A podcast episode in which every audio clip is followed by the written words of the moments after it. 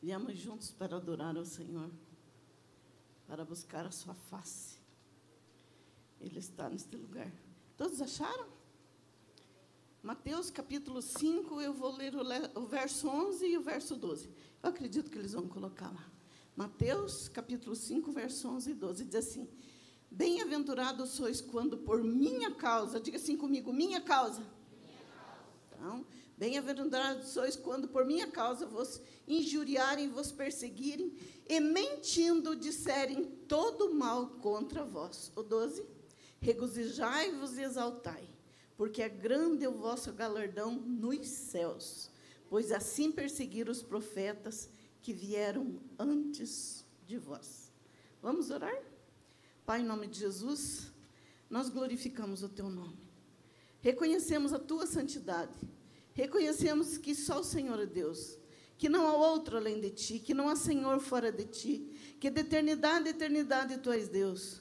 Tu és o primeiro e o último, o alfa e o ômega, o começo e o fim, a raiz de Davi, o leão da tribo de Judá. O Deus geracional, que é o Deus de Abraão, de Isaac e de Jacó.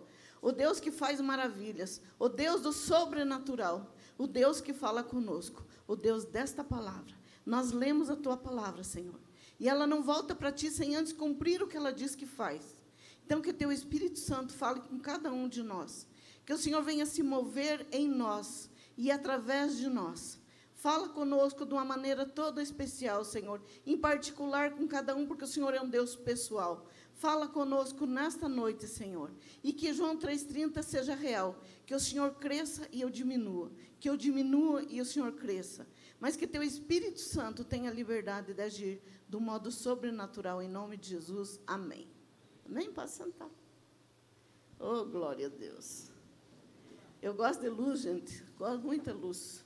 Hoje tem bastante luz. Gosto muita luz. Oh, glória a Deus.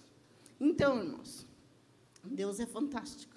E nós estamos num, numa conferência Felicidade. Quem é feliz aí, diga amém. Oh, glória a Deus. Antigamente tinha um. Eu não vou cantar, eu prometo que eu não sei cantar, né, pastorina? Imagina, bispo Solange eu cantando. Mas dizia assim, um, um, um, hino, eles chamavam de corinho. Então faz tempo que a gente conhece Jesus, né? Dizia assim: é, Cristo, é, Cristo é a felicidade. Cristo é a felicidade. Sem ter Jesus nesta vida, não há quem seja feliz de verdade. Diga assim comigo: Cristo é a felicidade. Então a nossa felicidade está em quem? Em Cristo. É nele que está. É nele. É dele todas as coisas. E eu comentava de manhã hoje e vou comentar com vocês. Na primeira, quando o apóstolo Sérgio começou essa conferência, ele deu três pontos, deu vários pontos, mas eu guardei três. E ele disse um deles assim: não se vitimize, assuma o teu destino. E eu digo para vocês: assuma o seu destino. Assuma. E não reclame. Ah, meu Deus. É difícil, né? Ô, oh, palavrinha, né? Mas é só com Jesus, é só com o Espírito Santo. Então, ele faz coisas tremendas. Mas nós estamos nesta conferência. E eu tenho certeza que Deus ele vai fazer coisas grandes em nós e através de nós. E com certeza, quando terminar esta conferência, nós vamos ser melhores. Porque o Senhor nos ensina. A toda semana Ele está nos ensinando algo. E Provérbios, capítulo 16, verso 20, só vou ler a parte B, diz assim: Aquele que confia no Senhor, este é feliz. Diga, confiar no Senhor me faz feliz. Sim, quando nós confiamos, nós descansamos. Então, confiar no Senhor nos faz feliz. Jó, capítulo 5, verso 17, diz assim: Como é feliz o homem a quem Deus disciplina. Você gosta disso? A primeira é boa, mas a segunda é complicada, não? Feliz o homem quem Deus disciplina, quem Deus corrige, a quem Deus faz coisas grandes é através da disciplina. Salmos 16, verso 11 diz assim: Na presença do Senhor, a plenitude de alegria. Diga, na presença do Senhor, a plenitude de alegria. Então, na presença dEle. Então, nós precisamos na presença dele, porque na presença dele há plenitude de alegria. E aqui o que nós lemos é muito interessante, meus queridos, muito interessante. Porque diz assim: bem-aventurado, feliz é você. Feliz é você porque você você vai passar por dificuldades que você não vai entender. Bem-aventurados são vocês quando por minha causa os insultarem, os perseguirem e mentindo disserem todo mal contra você. Então ele diz assim: bem-aventurado é você quando mentirem de você. Aquilo que você não fez, disserem que você fez. Você é feliz? Ah, pastor, mas estão me caluniando. Mas é calúnia mesmo, irmãos. Está certo? Está certo. Né? Porque aqui, quando fala assim, ó, é, bem-aventurados sois quando, por minha causa, vos injuriarem e vos perseguirem, mentindo, disserem todo mal contra vós. Regozijai-vos, exaltai, porque é grande o vosso galardão nos céus, porque assim perseguiram os profetas que vieram antes de vocês. Não pense que só você que é perseguido, já veio gente antes lá sendo perseguido. Então a Bíblia diz que os profetas antes foram perseguidos também. E aqui, quando fala em perseguir, ele fala algo assim que você entende o que é perseguir você. Mas quando diz assim, injuriar, o que é injuriar? Injuriar é insultar, é ofender a sua honra, é desonrar você. Ah, vão desonrar e eu tenho que ser feliz. Aham, a Bíblia diz isso. E nós vamos ver como isso é maravilhoso. Mas quando ele fala exaltai por causa disso, ele quer dizer assim: manifestar grande contentamento, sentir grande prazer quando você é perseguido. Ai, que alegria de ser perseguido. Que felicidade ser perseguido. Mas quando nós estamos com Jesus, as coisas se tornam diferentes. Porque Ele é o príncipe da paz e Ele nos dá a paz que excede nosso entendimento. Então, o que vem de fora não nos atinge. Porque Ele é um Deus tão maravilhoso que Ele faz tudo por nós, Ele nos defende. Aquele que nos calunia é Ele que vai nos defender, porque Ele é nosso advogado e nossa justiça também. E eu quero dizer algo para vocês muito sério nesta noite. O teu amor por Jesus é provado. Sim. Jesus vai provar, ver se você ama Ele mesmo ou não. É fácil dizer eu te amo e não fazer nada. Não é verdade? É muito fácil você dizer palavras, mas você não ter atitudes. É fácil dizer eu te amo, com certeza você não casou com ela no primeiro dia de eu te amo. Foi testado esse negócio, na é verdade, até o dia do casamento. Você é fiel com ela até a morte o separar? Sim. O voto.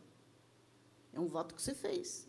Então você vai ter que ser fiel com aquela mulher, com aquele marido, quando você casou com ele, até o fim, até a morte, a Bíblia diz, e você diz lá, sim, claro.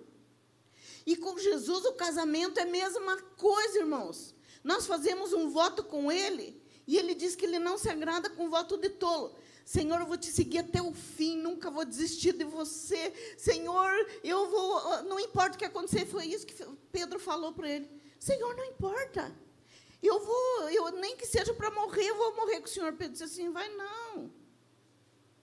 Hoje mesmo ainda você vai me negar, você não vai me seguir nada. Você não vai morrer comigo, não. Você está dizendo uma coisa que você não vai cumprir. Então, às vezes, nós dizemos, é, fazemos voto que nós não cumprimos. Por isso que o nosso amor por Cristo é provado. Somos testados pelo Senhor. Por quê? Porque lá Pedro disse assim: olha, se for necessário eu morrer, eu morro com o Senhor. Não vai morrer, não. Antes que o galo cante, você vai me negar três vezes. Três. Três. E aqui nos mostra, em Romanos capítulo 5, verso 8, diz assim: Mas Deus prova o seu amor para conosco pelo fato de ter Cristo morrido por nós, sendo nós ainda pecadores. O que, que a Bíblia diz aqui? Que Deus prova o seu amor para conosco. Ele não olhou para você e disse assim: Eu te amo e não fez nada. Não. Não. Eu não posso dizer para uma pessoa: Eu te amo e não fazer nada por ela. Jesus disse assim: Eu amo vocês. O pai disse assim: Eu amo vocês. Vou dar meu filho para vocês. E Jesus disse assim: Eu vou dar minha vida por vocês. Então aqui diz: Mas Deus prova o seu amor para conosco, pelo fato de ter Cristo morrido por nós, sendo nós ainda pecadores. Ele provou que nos ama. Então ele quer testar nosso amor por ele. Por isso que você passa, por, de vez em quando, por algumas dificuldades, algumas perseguições. Dizem alguma coisa contra você, mentira que você não deve. Mas não tem problema nenhum. O Senhor diz que é para você continuar fiel. Você não pode é desistir disso. 1 Coríntios capítulo 13, verso 1 diz assim: Olha, olha só que, como que fala do amor verdadeiro. Você conhece esse capítulo? Eu não vou ler todo ele. Vou ler só alguma, algumas palavras do verso 4 ao verso 8, que diz assim: Diz: O amor é paciente, é benigno, o amor não arde em ciúmes, não é soberbo, não procura seus interesses, seus próprios interesses, não se ressente do mal, não se alegra com a injustiça, mas se regozija com a verdade. Tudo sofre, tudo crê, tudo suporta. O amor jamais acaba. Não tem como você amar Jesus hoje e amanhã você não amar mais. Mas quando nós desistimos dele, é isso que nós dizemos. Jesus, ontem eu te amava, hoje eu não te amo. Porque eu não vou suportar essas coisas. De maneira nenhuma você está dizendo, eu não te amo. O quanto que eu achei que eu te amava. E o Senhor diz, mas eu continuo te amando, não vou desistir de você de jeito nenhum. A gente pode até desistir dele, mas ele não desiste da gente. Mas nós somos testados. O nosso amor é testado. O amor tudo sofre, tudo crê, tudo suporta. Será que você suporta tudo por amor a Cristo? Será que tudo que vem contra você, você suporta por amor a Ele? Porque o amor verdadeiro está aqui. O amor tudo sofre, tudo suporta. Tudo. Aqui diz tudo. E ainda tem mais: o amor jamais acaba. O amor não acaba. Não, eu, ontem eu estava te amando, mas hoje eu acho que não era bem assim. Não existe, irmãos. O verdadeiro amor, diga assim comigo: o verdadeiro amor jamais acaba. Não acaba, irmãos.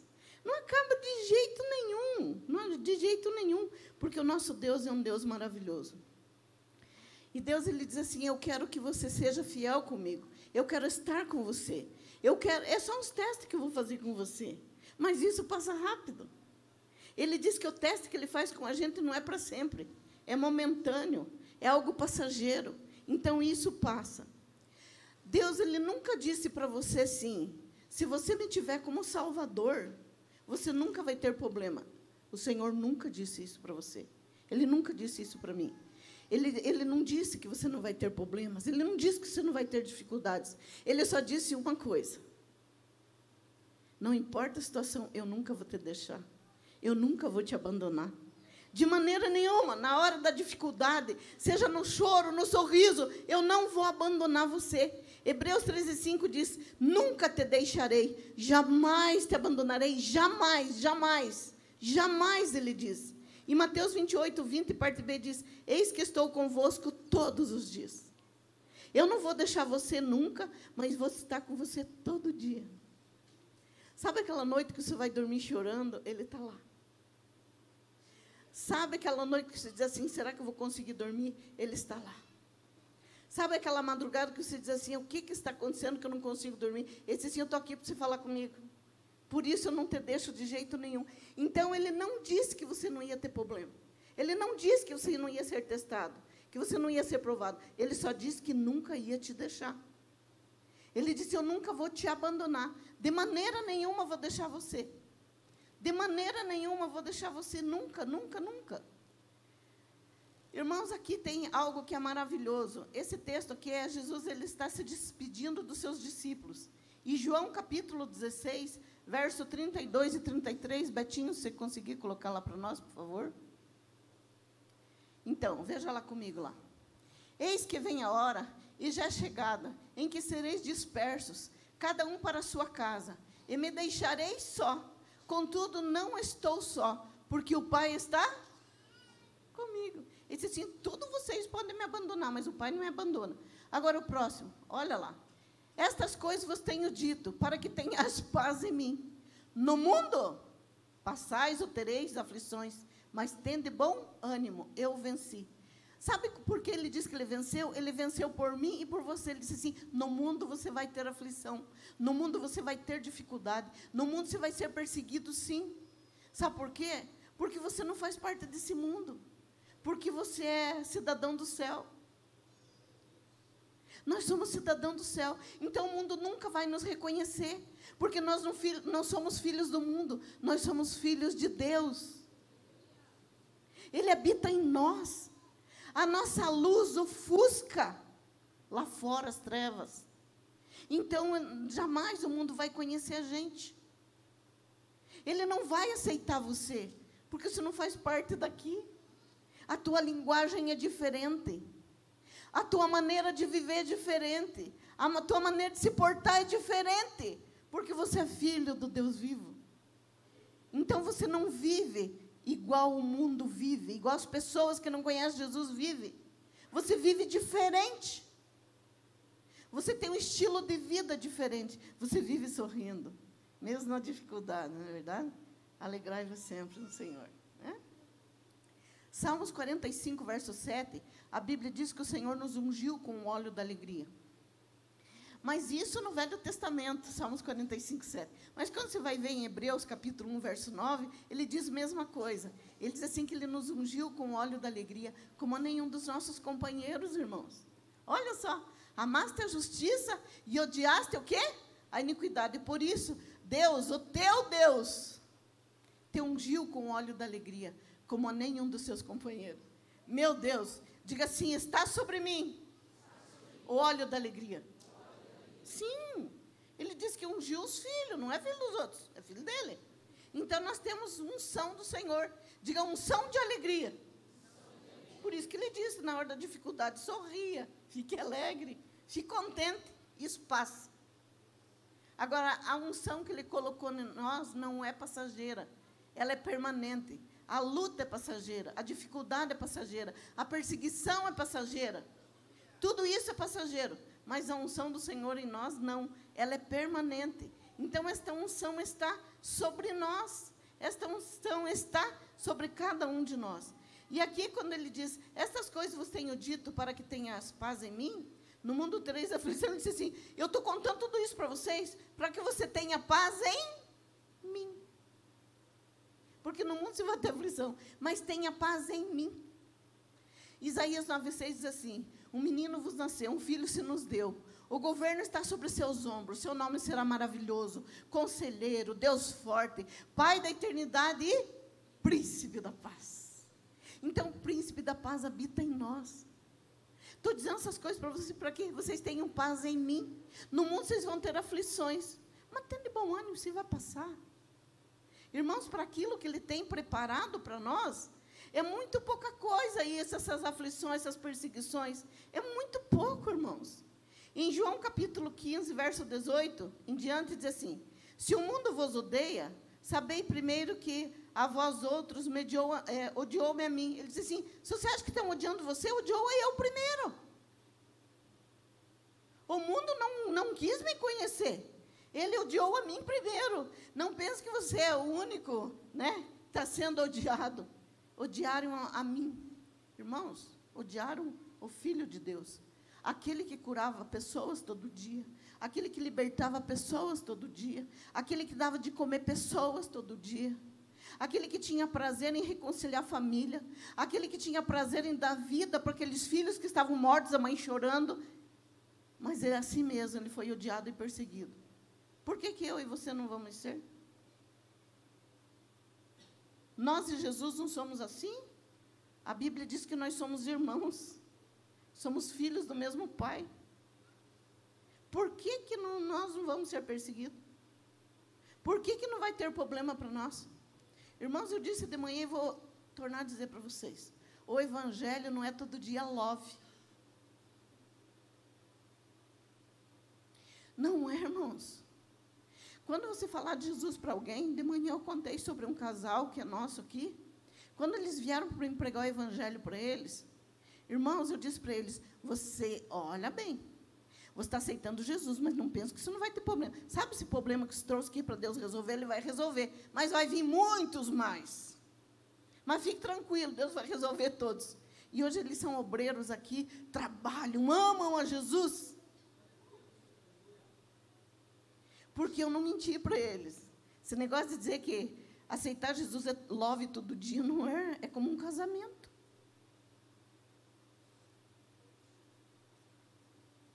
No mundo tereis aflições, mas tende bom ânimo. Tende bom ânimo. Se o mundo vos odeia, sabei que primeiro do que a vós, odiou-me a mim. O verso 19 do, do capítulo 15 de João diz assim: se vós fosseis do mundo, o mundo amaria o que era seu. Como, todavia, não sois do mundo, pelo contrário, dele eu vos escolhi. Por isso o mundo vos odeia. Olha só, verso 20, Betinho. Lembrai-vos da palavra que eu vos disse. Não é o servo maior do que o seu senhor. Se me perseguiram a mim, também perseguirão a vós outros. Se guardardes as minhas palavras, também guardarão a vós. Ele diz assim: ó, se guardaram a mim, eles me mataram, mas guardaram a minha palavra. Não importa o que aconteça com vocês, mas os, as pessoas estão de olho em você que é crente. Teu vizinho está de olho em você. Ah, ele é crente, então vamos ver como ele vive. Até persegue às vezes a gente. E a gente tem que amar. Jesus falou, nós já vamos ver isso.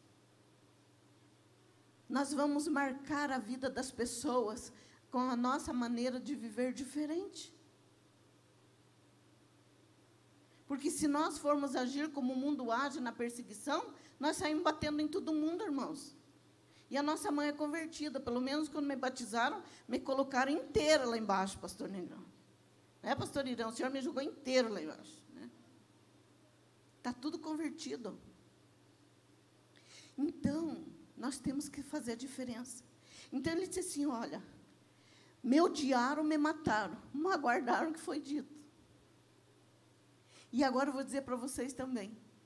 Vocês, eles vão ficar de olho no que você disse, eles vão guardar. Por mais que muitas vezes não aceitem, mas eles vão guardar. Eles vão lembrar disso que vocês disseram. Da maneira que vocês estão vivendo. Então, isso é maravilhoso. Se me perseguiram a mim, verso 20, parte B diz: Se me perseguiram a mim, também perseguirão a vós outros. Tudo isso, porém, vos farão por causa do meu nome. Diga, diga por causa do meu nome. Você não tem que ser perseguido por um erro que se cometeu. Deus não tem nada a ver com isso. Mas se você for perseguido por causa dele, por causa do nome dele, é isso que ele está dizendo.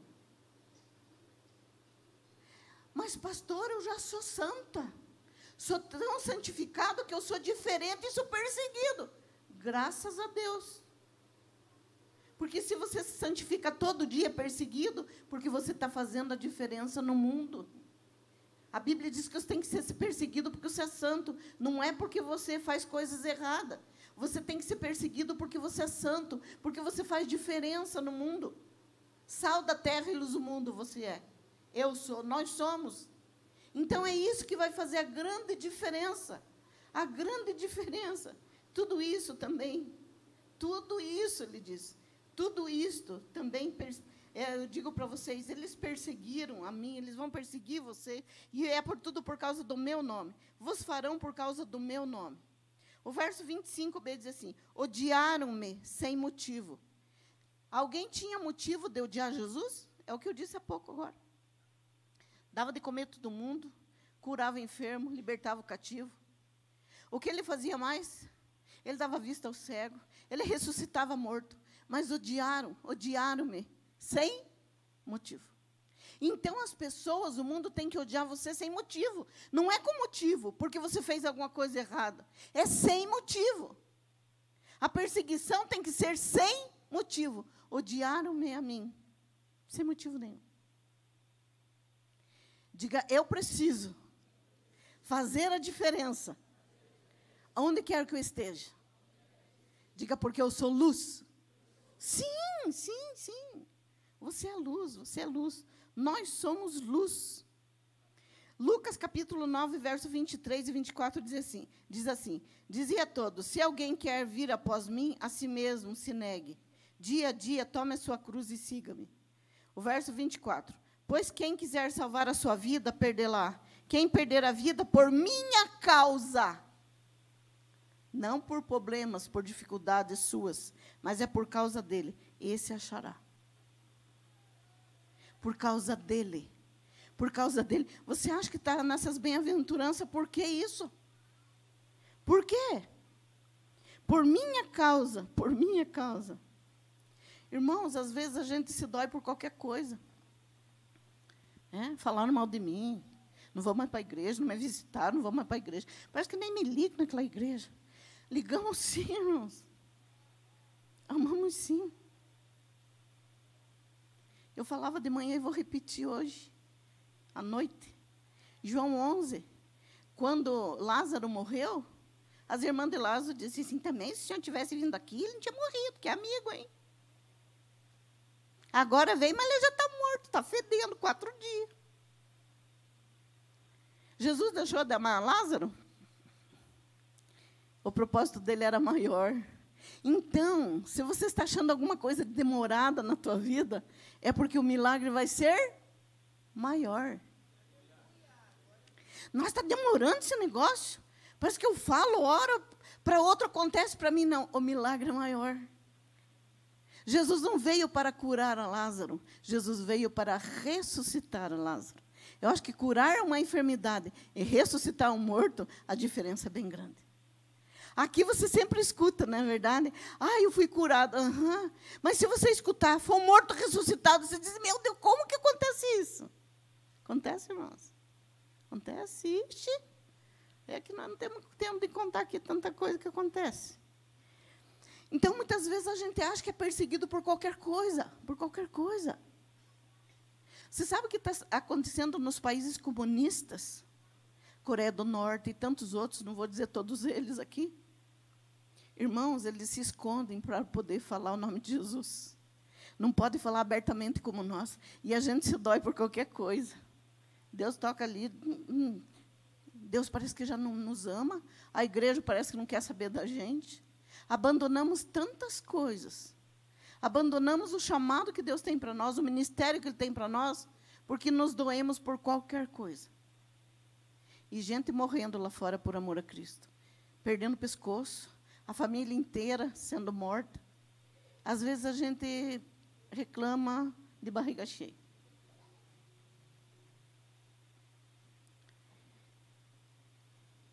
E o Senhor diz bem assim, ó, bem-aventurado é você, se você for perseguido, bem-aventurado. Feliz é você se você for perseguido. Tiago, capítulo 1, verso 2 ao 4, diz bem assim: Meus irmãos, tende por motivo de toda alegria, ou de grande alegria. Meus irmãos, olha, chamando irmão nosso Tiaguinho lá, hein?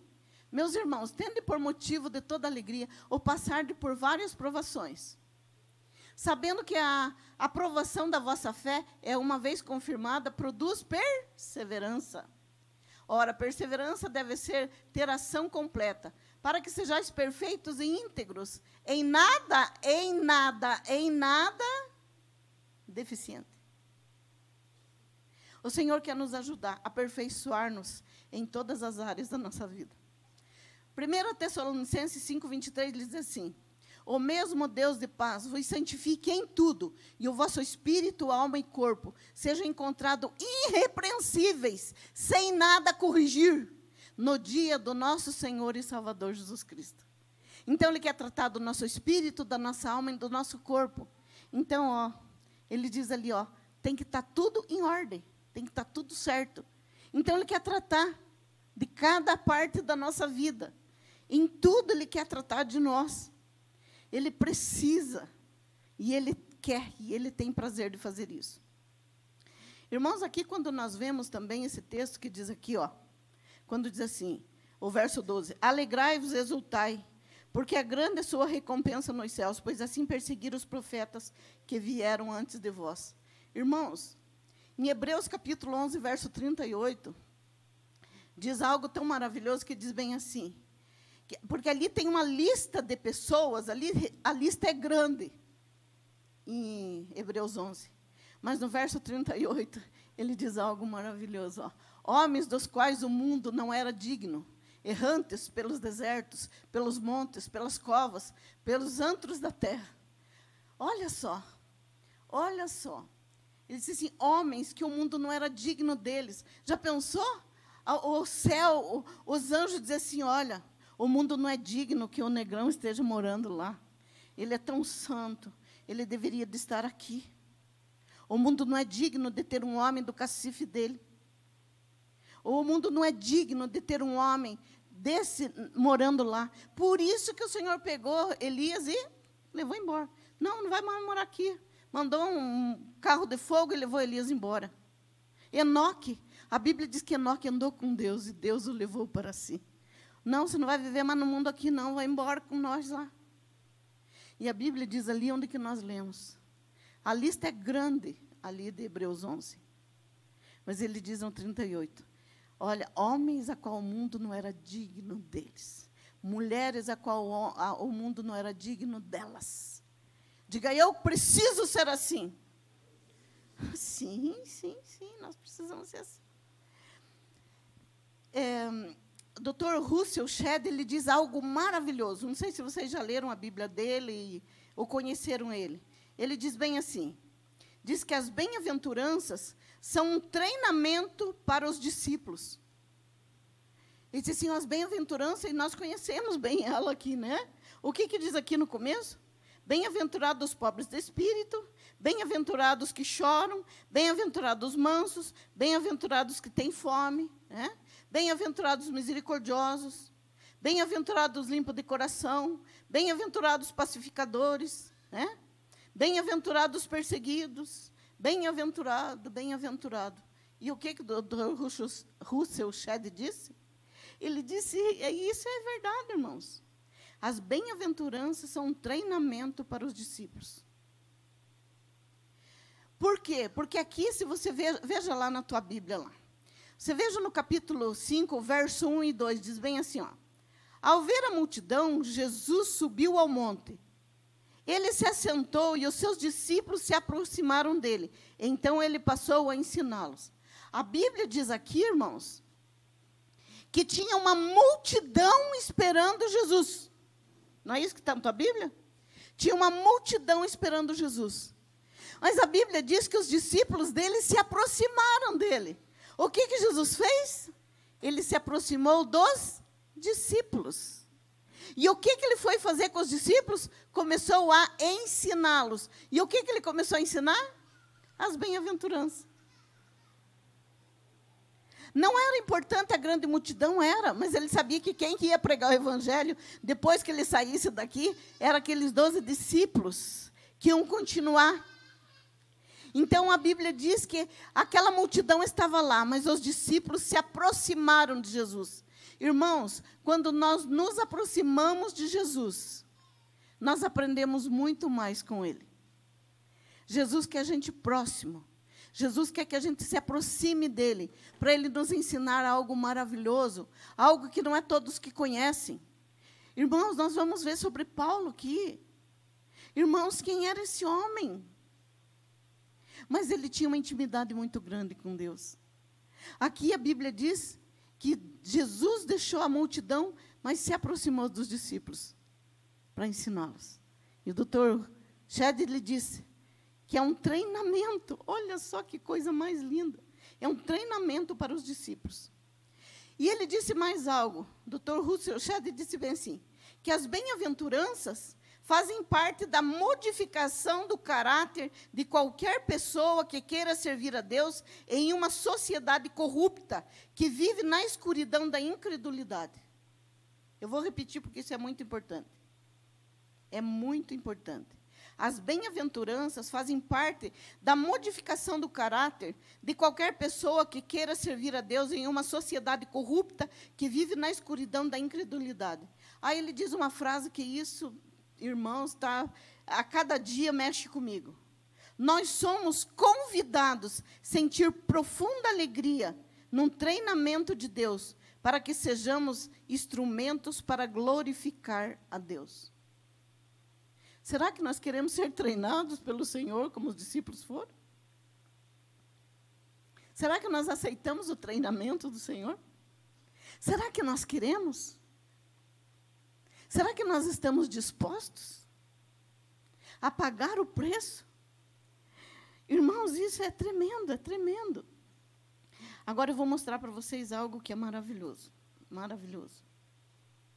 Maravilhoso. Apóstolo Paulo, você vai ver alguns versículos que nós vamos ver, daí eu vou comentar sobre ele com vocês. Gálatas capítulo 1, verso 15 e 16, Betinho.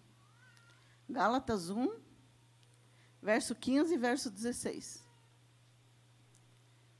Quando, porém, ao que me separou antes de eu nascer, e me chamou pela sua graça, aprove revelar seu filho em mim, para que eu pregasse entre os gentios sem detença, sem detença, não consultei carne nem sangue. Sabe o que ele disse? Ele disse assim, Paulo disse assim, aquele que me separou antes de eu nascer. Não tem gente que chega assim para você, você fica toda com a boca aberta, né? Que sim. Deus te escolheu antes de você nascer. Não é maravilhoso? E Paulo disse assim: Deus me escolheu antes de eu nascer. Que coisa mais linda. Né? Então vamos continuar a ver o que, que ele diz aqui, né? Antes de eu nascer.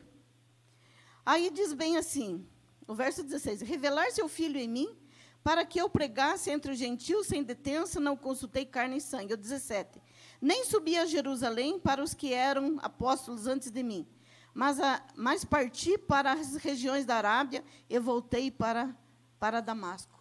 Aí, olha só. Agora eu quero que você veja comigo, eu gostaria que o Betinho colocasse lá desde o versículo 10. Atos capítulo 9, do versículo 10 ao 16, Betinho. Veja que coisa mais tremenda. Diz assim, verso.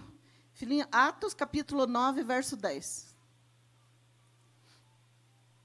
Atos.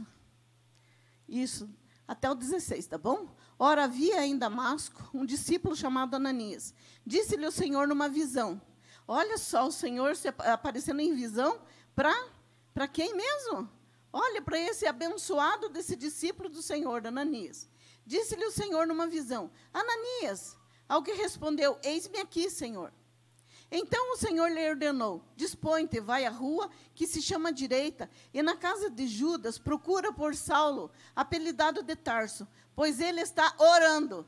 Paulo orava, irmãos, e perseguia a igreja. E viu entrar um homem chamado Ananias, e impôs-lhe as mãos para que recuperasse a vista. Ananias, porém, respondeu: Senhor, de muitos tenho é, ouvido a respeito desse homem. Quantos males tem feito aos teus santos em Jerusalém? E para que trouxe autorização dos principais sacerdotes para prender a todos os que invocam o teu nome. Mas o Senhor lhe disse: Vai, porque este é para mim um instrumento escolhido para levar o meu nome perante os gentios e reis, bem como perante os filhos de Israel. Pois eu lhe mostrarei o quanto lhe importa sofrer pelo meu nome. Irmãos, esse texto nos mostra, você conhece bem a história. Se você vê o capítulo 1, do, do verso 1 em diante, você vai ver ali que Saulo estava vindo né, para Damasco para aprender aqueles que serviam a Jesus, que era chamado né, do caminho, não sei o quê. E daí ele teve encontro com Jesus, ele caiu do cavalo, vocês conhecem a história. Só que a Bíblia diz que quando ele levantou dali, ele estava cego. A Bíblia mostrou o lugar que ele deveria de ir. Irmãos, a Bíblia conta que ele ficou três dias em jejum. O homem que perseguia a igreja, o homem que levava presos cristãos, ele sabia o que era jejuar. Ele sabia o que era orar. A Bíblia diz, o Senhor disse assim, vai lá, você vai achar ele orando. Se você for ler as cartas de Paulo, você vai ver. A qual ele disse, o próprio Paulo disse, nossa, sobre a lei eu conhecia tudo. Eu era o melhor deles. Eu sabia tudo sobre a lei. Eu era melhor do que aqueles que estudavam comigo. Quem era ele? Um homem que já sabia o que era jejuar, já sabia o que era orar, ele sabia o que era, quem era Deus. Ele só não aceitava Jesus, não aceitava a graça. Mas o Senhor é aquele que nos traz hoje um entendimento para que a gente, através de Paulo, venha reconhecer os milagres que Deus quer fazer em nós. E através de nós, diga através de mim. Então, aqui ele teve um encontro maravilhoso. E aqui a Bíblia diz que foi orado por ele, se você for ver, né? Textos ali mais, a Bíblia nos mostra que foi orado por ele, ele saiu as escamas dos olhos dele, ele enxergou novamente, ele começou o quê? A pregar o evangelho de Jesus Cristo. Então, o Senhor é, é, fantástico, o Senhor é maravilhoso. Só vou ler o verso 3 aqui do capítulo 9. Seguindo ele estrada fora, aproximar-se de Damasco, subitamente é, uma luz do céu brilhou ao seu redor. E caindo por terra, ouviu uma voz que lhe dizia: Saulo, Saulo, por que me persegues? Ele perguntou: Quem és tu, Senhor? E a resposta foi: Eu sou Jesus a quem tu persegues. Irmãos, a Bíblia diz aqui que Saulo lhe perseguia os cristãos. Mas eu quero dizer uma coisa para você: que quando você é perseguido, as pessoas não estão perseguindo você, eles estão perseguindo o teu Senhor. Quando você acha que você é perseguido, foi isso que Jesus disse para Saulo. Saulo, né, o Senhor disse assim: por que você está me perseguindo? Ele disse assim: mas quem é o Senhor? Eu sou Jesus, quem você persegue. Então, quando nós perseguimos a igreja, quando nós perseguimos irmãos, nós não perseguimos a igreja os irmãos, nós perseguimos a ele, porque é isso que ele disse. Saulo, Saulo, por que me persegue? Mas quem que eu estou perseguindo? Quem é o Senhor? Eu sou Jesus a quem tu persegues. Então, por isso que eu digo para você, fique tranquilo se você está em, em fase de perseguição, o Senhor está com você para te defender. O Senhor está com você para cuidar de você. Amém, gente? Então, Deus é fantástico, Ele é maravilhoso. E eu quero mostrar uma coisa para vocês que é fantástico. O nosso amor por Jesus deve ser provado, como já disse. Mas eu vou mostrar algo tremendo aqui para vocês. O apostolado de Paulo foi provado, irmãos. Não foi só o Paulo, o apostolado dele foi provado. E aqui em 1 Coríntios, capítulo 4, do verso 9 em diante, diz assim: Porque a mim me parece que Deus me pôs, a nós, apóstolos, em último lugar, como fôssemos condenados à morte, porque nos tornamos espetáculo ao mundo, tanto anjos como a homens. Nós somos loucos por causa de Cristo, e vós sábios em Cristo. Nós fracos e vós fortes, nós nobres e vós desprezíveis. O verso 11 diz: até o presente hora sofremos fome, sede, nudez, e somos esbofeteados, e não temos morada certa. E o 12 diz assim: E nós a fatigamos trabalhando com as nossas próprias mãos. Quando somos injuriados, bendizemos. Quando perseguidos, suportamos. Quando caluniados, procuramos reconciliação. Até agora temos chegado a ser considerado lixo do mundo, escória de todos. Irmãos, o apostolado dele foi provado. Por que, que você e eu não vamos ser testado, provado? Aquilo que Deus deu na nossa mão, por que, que você acha que não vai ser testado e provado? Vê se nós fazemos as coisas direito. Se o apostolado dele foi provado, ele disse assim: Olha o que, que oh Deus, acho que acha que nós temos tudo isso. Mas irmãos, ele não desistiu, ele continuou, ele perseverou. Romanos capítulo 8, verso 36 diz assim: Como está escrito, por amor de ti somos entregues à morte todo dia. Fomos considerados como ovelha para o matadouro. O apostolado de Paulo foi testado. Paulo foi testado. E nós vamos ser testados, porque lá no céu não entra pessoa sem ser provada. Irmãos, até nossas obras vão ser provadas, testadas. Se não é de feno, de palha, de madeira, até as obras vão ser provadas. Então o Senhor quer ver se realmente nós amamos Ele, se amamos Ele de todo o nosso coração. Romanos capítulo 8, do verso 31 ao 39. Vamos ler lá, Betinho? Romanos 8, do 31 ao 39. Que diremos, pois, à vista dessas coisas? Se Deus é por nós, quem será contra nós? Aquele que não poupou seu próprio filho, antes por todos nós o entregou, porventura não nos dará graciosamente com ele todas as coisas? Quem tentará acusação contra os eleitos de Deus, é Deus quem os justifica. Olha só. Quem os condenará é Cristo Jesus, quem morreu, ou antes quem ressuscitou, o qual está à direita de Deus e também intercede por nós. Olha só que lindo. Quem nos separará do amor de Cristo? Será a tribulação, a angústia, a perseguição, ou a fome, a nudez, ou o perigo, ou a espada? Como está escrito, por amor de ti somos entregues à morte todo dia. Fomos considerados como ovelha para o matadouro. Em todas essas coisas, porém, somos mais que vencedores por meio daquele que nos amou porque eu estou bem certo de que nem morte, nem vida, nem anjos, nem principados, nem as coisas do presente, nem a do porvir, nem os poderes, nem altura, nem profundidade, nem qualquer outra coisa ou criatura poderá separar-nos do amor de Deus que está em Cristo Jesus, nosso Senhor. O que, que vai separar você do céu para te levar para o inferno? O que, que vai separar você do céu que Ele promete para te levar para um lugar de, de, de tristeza, de tormento? A perseguição, a fome, a angústia? O que, que vai separar você, eu, do amor de Cristo? Não é muito melhor passarmos por isso e o Senhor advogar nossa causa, fazer justiça por nós e nós irmos morar com o Senhor eternamente com Ele? Porque as coisas aqui passam, as perseguições passam, as dificuldades passam, todas as coisas aqui passam. Então não troque o céu pelo inferno, pelas perseguições. Não troque o céu pelo inferno, pelas dificuldades. Não troque não vale a pena. Porque quando nós estamos aqui, se você ou eu viver até 120 anos, glória a Deus. Mas o que é 120 anos diante de, de eternidade? A eternidade, Ele é Deus. Então vale a pena passar por dificuldades, por coisas aqui. Por quê?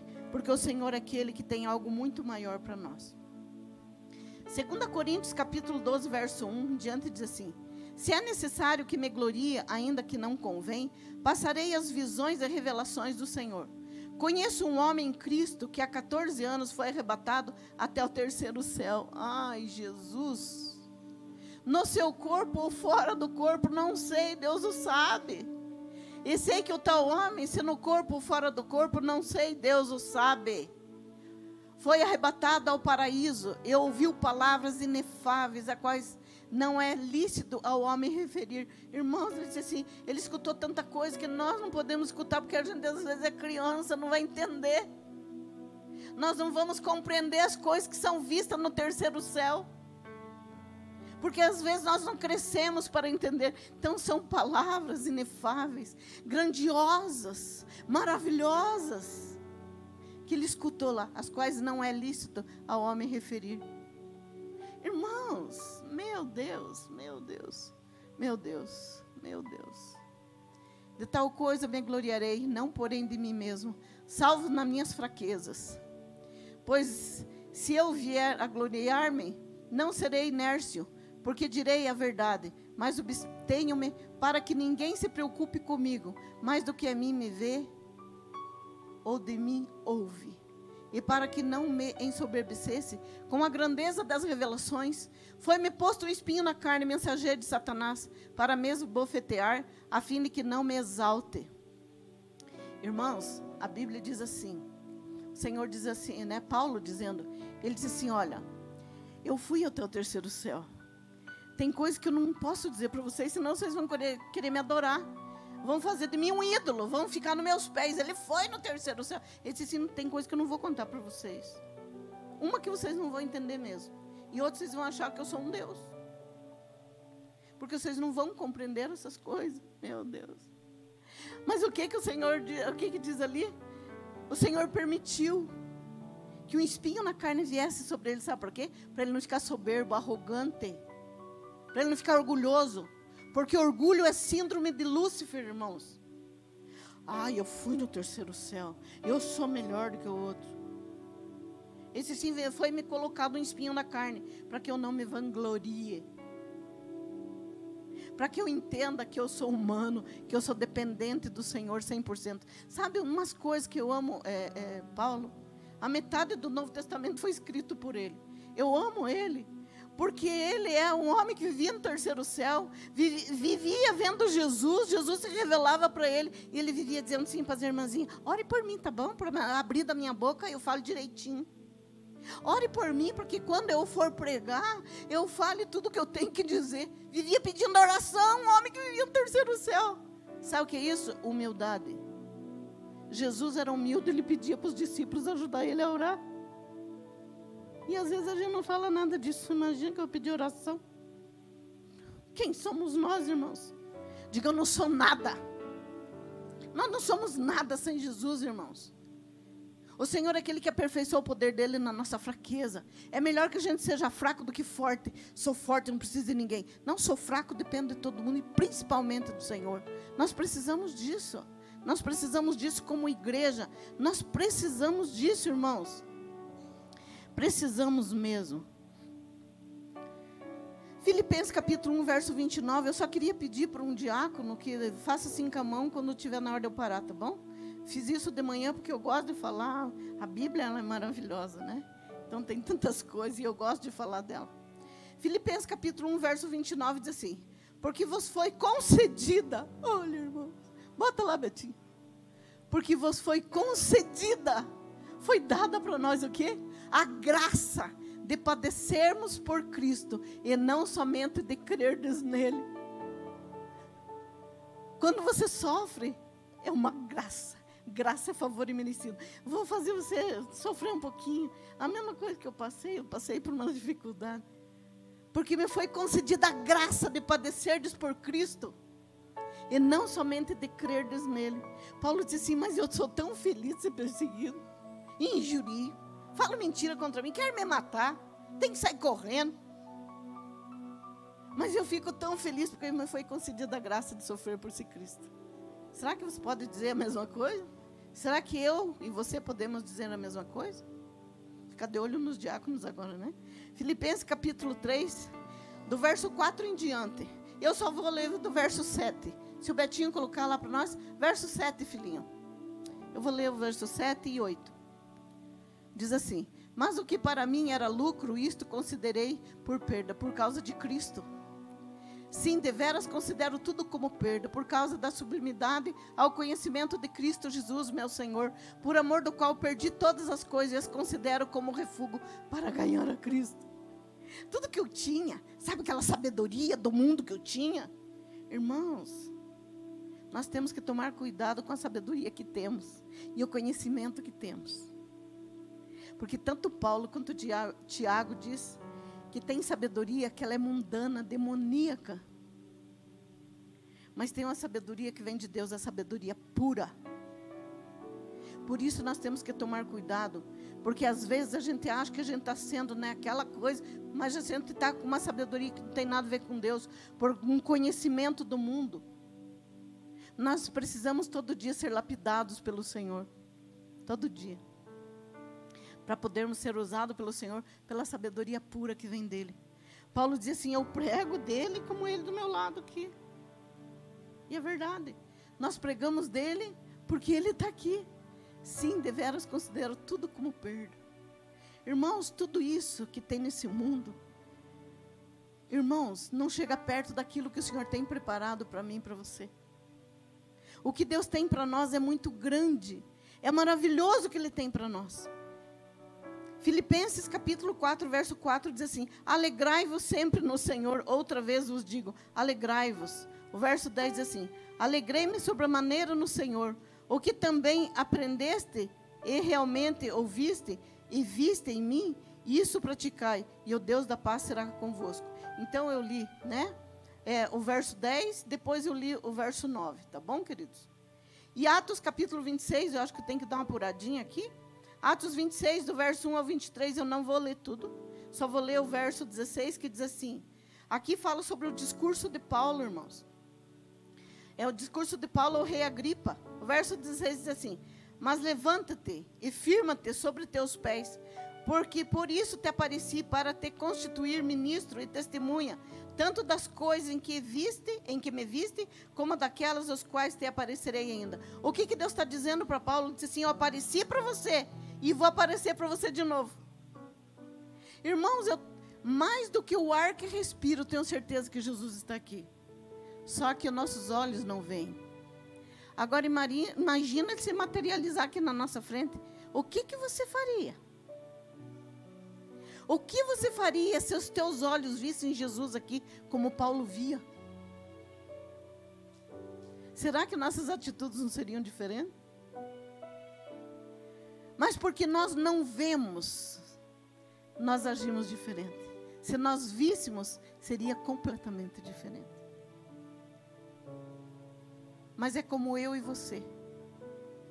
Eu disse isso de manhã e vou dizer para você novamente. O que você está vendo aqui não é isso. Ah, quem pregou hoje lá foi a pastora Beth. Mas você não conhece a Elizabeth. Você está vendo a casa que a Elizabeth mora. Porque eu sou mais espiritual do que físico. Porque a Elizabeth ela é um espírito. que você não vê. A Elizabeth tem uma alma que você não vê. Só mora dentro disso aqui. Então essas coisas são eternas. São eternas. E nós precisamos de cuidar dela. As coisas aqui do mundo passam muito rápido. As coisas eternas são eternas mesmo. É de eternidade a eternidade. E Ele quer isso para mim e para você, meus queridos. Ele quer isso para nós. E o que ele diz, meu Deus, é maravilhoso isso. Mas levanta-te firma bem sobre teus pés, porque por isso te apareci para te constituir ministro e testemunha, tanto das coisas que me viste, como daquelas pelas quais te aparecerei ainda. Então ele disse assim: Você já me viu, mas eu vou aparecer várias vezes para você. E nós gostaríamos que isso acontecesse conosco também.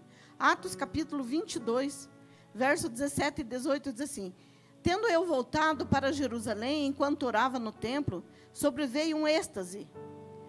Daí o verso 18 diz assim: E vi aquele que falava comigo, apreste, sai logo de Jerusalém, porque não receberão o teu testemunho a meu respeito. E vi aquele que falava comigo. O que que Paulo disse? Eu vi. Eu vi aquele que falava comigo. Apreste, sai logo de Jerusalém, porque não receberão o teu testemunho a meu respeito. Paulo não testemunhava nada dele, testemunhava de Jesus. Corre daqui, corre daqui. Eu vi aquele que falava comigo. Que desejo de ver esse Senhor, não é verdade? Que desejo de ver esse, esse Senhor. Meu Deus. Apocalipse, eu quero falar de outro homem aqui. Eu acho que dá tempo. Apocalipse fala sobre o apóstolo João, é outro que também subiu o terceiro céu, e ele também viu a Deus. Apocalipse capítulo 1, do verso 9 em diante. O verso 9 ao 11, dá para você colocar lá para mim, Betinha? Apocalipse capítulo 1, do verso 9 ao verso 11. Eu, João, irmão vosso, e companheiro na tribulação, no reino, na perseverança. Ele era companheiro no quê? na tribulação, no reino e na perseverança, em Jesus. Achei-me na ilha chamada Patmos por causa do quê? Da palavra de Deus e do testemunho de Jesus. Ele só estava naquela ilha lá por causa de Jesus, por causa do nome de Jesus, por causa da palavra do Senhor Jesus. Achei-me espírito no dia do Senhor e ouvi por trás de mim grande voz como de trombeta dizendo: O que vês escreve em livros e manda as sete igrejas: Éfeso, Esmirna, Bérgamo, Tiatira, Sardes, Filadélfia e Laodiceia. Voltei-me para ver quem falava comigo, e voltei e vi. Ele viu sete candeiros de ouro. E no meio dos candeiros, de, um semelhante a filho do homem, com vestes talares e cingido à altura do peito, com uma cinta de ouro a sua cabeça e cabelos eram brancos como alva lã, como neve, os olhos como chama de fogo, os pés semelhantes ao bronze polido, como que refinado numa fornalha, a voz como a voz de muitas águas. Tinha na mão direita sete estrelas, e da boca saía-lhe uma espada, uma afiada espada de dois gumes. O seu rosto brilhava como o sol na sua força. Irmãos, eu vou parar por este versículo. Irmão, ele viu tudo isso. Ele viu Jesus na frente dele. Você quer ver Jesus? Então não reclame das dificuldades. Porque sem provas e sem você vencer essas provas, você não vai ver Jesus nunca. As provas faz parte da vida do cristão. A perseguição faz parte da vida do cristão. E não esqueça que eu falei já no início. Pastora, mas eu estou me santificando a minha vida, parece que é pior o negócio. Quanto mais eu me santifico, o negócio parece que fica pior. E vai ficar mesmo, irmãos. Porque o mundo jamais vai conhecer um santo. Porque você não vive conforme o mundo quer que você viva. Você é um santo num mundo corrompido. No meio de pessoas que não sabem o que é santidade. Para eles é, é normal sexo. Todo dia, com tanta gente. É normal entrar em bebedeira, é normal intriga, é normal separação, é normal, para eles é normal, mas para nós não é normal.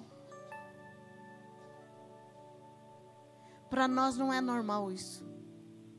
Por isso que se você é santo, a Bíblia diz: se você é santo, santifique-se mais. Se você é sujo, suje-se mais. Então é melhor nós ser santo, santificar-nos cada dia mais. Irmãos, quando foi me dado esse texto para pregar, eu disse assim: meu Deus, meu Deus, falar em perseguição, né? É, é muito gostoso falar um evangelho de love, não é verdade? Mas o evangelho não é todo dia love. Tem dia que tem dificuldades. E nós temos que vencer elas sim. Nós temos que vencer todas elas sim. Irmãos, nós precisamos, nós precisamos ser santos, nós precisamos ser diferentes, nós precisamos, precisamos. E a Bíblia nos mostra que João ele estava lá na ilha de Patmos por causa da palavra de Deus e por causa do testemunho, por causa de Jesus. É, aqui nos mostra também algo que é maravilhoso, Apocalipse capítulo 4, o verso 1, né? Eu não vou ler to todos eles aqui.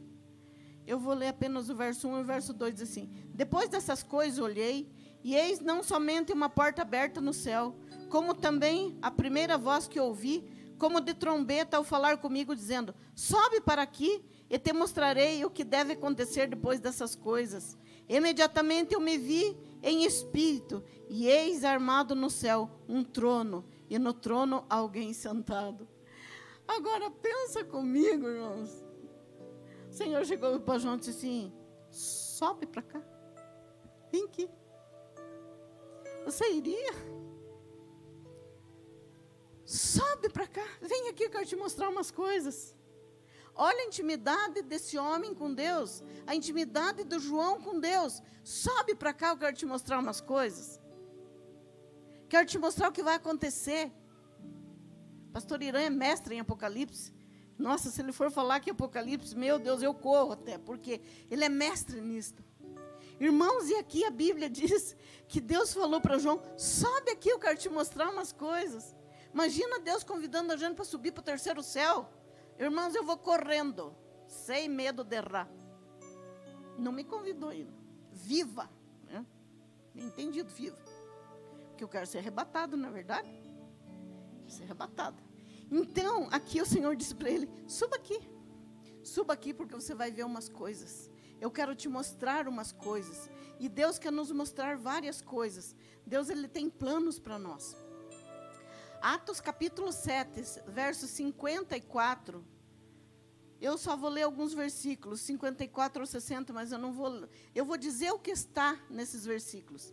Aqui Estevão viu o céu aberto e viu Jesus à direita de Deus. Por amor de Jesus, Estevão foi perseguido, mas não desistiu, foi até o fim. Agora o verso 55, se o Betinho colocar lá para nós. Mas Estevão, cheio do Espírito Santo, fitou os olhos no céu e viu a glória de Deus e Jesus que estava. Sabe por que, que Estevão viu? Foi caceteado, perseguido. Senão não tinha visto a glória de Deus. E às vezes a gente quer né, ter um evangelho de love e quer ver Jesus. Quer ver o trono. Né? Quer andar sobre as águas.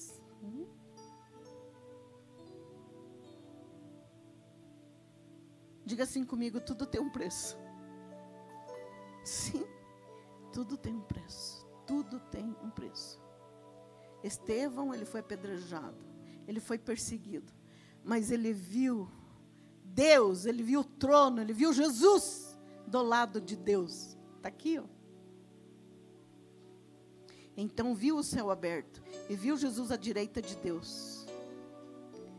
Estevão, cheio do Espírito Santo, fitou os olhos no céu e viu a glória de Deus e Jesus que estava à sua direita. E disse: Eis que vejo os céus abertos e o filho do homem em pé diante de Deus. Eu vi, ele disse. E eu quero dizer para vocês algo aqui. Romanos capítulo 8, verso 18 diz assim: Porque para mim tenho por certo que os sofrimentos do tempo presente não podem ser comparado com a glória a ser revelada em nós. Presta atenção de novo. Porque para mim, olha Paulo dizendo, porque para mim tenho por certo que os sofrimentos do tempo presente não podem ser comparados com a glória a ser revelada em nós. Irmãos, isso aqui passa. passa. Tudo passa. Tudo passa. Meu marido faz quatro anos que morreu, agora em, em maio. Quatro anos. E eu lembro que quando eu era menina, Deus me mostrou com quem eu ia casar, quem seria, o que ele ia fazer. Sim?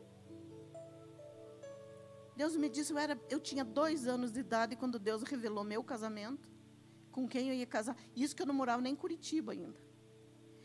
O que, que meu marido está fazendo até o dia que ele fosse morrer?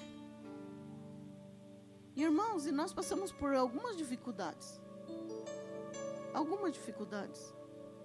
Mas passou. E hoje ele está com Cristo na glória. E se ele não perseverasse? E se ele não continuasse? E se ele desistisse? Jesus veio para ele antes do arrebatamento.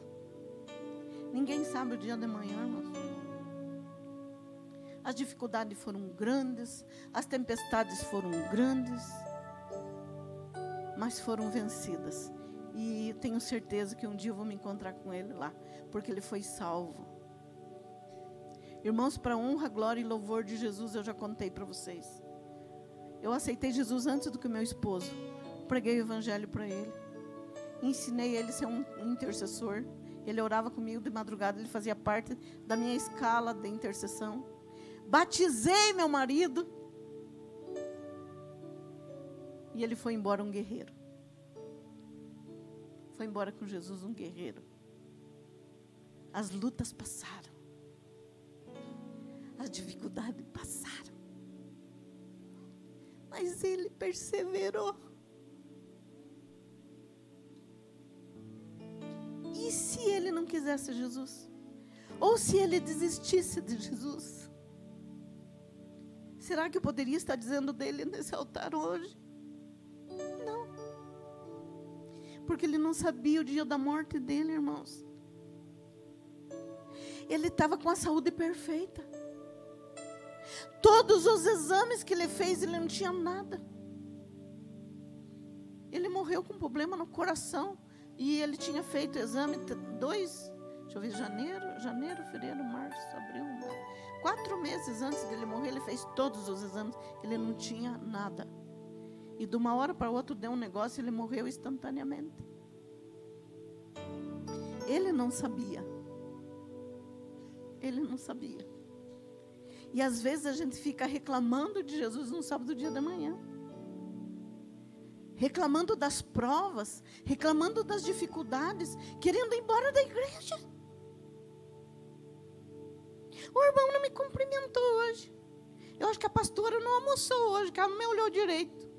Passou de raspão por. Irmãos, isso é picuinha. Isso é coisa que nós não devemos levar em conta. Diga, eu preciso olhar mais para Jesus. Eu estou numa conferência de felicidade.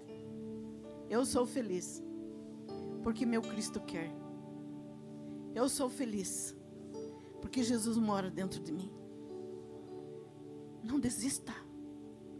Por favor, como pastora de vocês, não desista. Não olhe o erro do teu irmão. Não, é, não olhe o erro da, das lideranças. Não é porque. Não olhe, sabe por quê? Porque todo mundo é humano, igual você. Não pense que nós pastores somos super. Não somos super, irmãos. Eu tenho fome, tenho sede, tenho vontade de dormir. Igualzinho a você. Às vezes a gente acha que os pastores são super e a gente fica apontando o dedo, porque ele não fez, porque ele não fez, porque ela não fez, porque isso. Irmãos, olhe para lá em vez de olhar para cá, para cá, para cá. Olhe para lá. Elevo meus olhos para os montes. De onde me virá o socorro? O meu socorro vem do Senhor, que fez os céus e a terra. Não deixará vacilar o meu pé, aquele que me guarda não tosquenejará. Eis que não tosquenejará, nem dormirá o guarda de Israel. O Senhor é minha sombra e a minha direita. O sol não me molestará de dia, nem a lua de noite. O Senhor me guarda de todo mal. O Senhor guarda a minha alma. O Senhor guarda a minha entrada e a minha saída, desde agora e para sempre. Então Ele te guarda, Ele te cuida. Não desista por nada.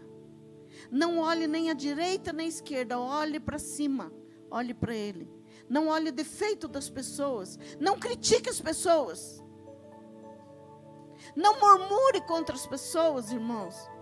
Quando você vê um erro, seja de um irmão, de qualquer, de qualquer pessoa, ore por ela. O mesmo tempo que você tem de criticar, você tem que dobrar o joelho e orar. Mas tem que dobrar o joelho, pastora, mesmo não gostando da pessoa. Ore de pé mesmo, sentado, deitado, onde estiver. Não precisa nem dobrar o joelho, mas ore. Mas não critique. Deus só quer testar o teu amor por Ele. Ver se você vai perseverar até o fim.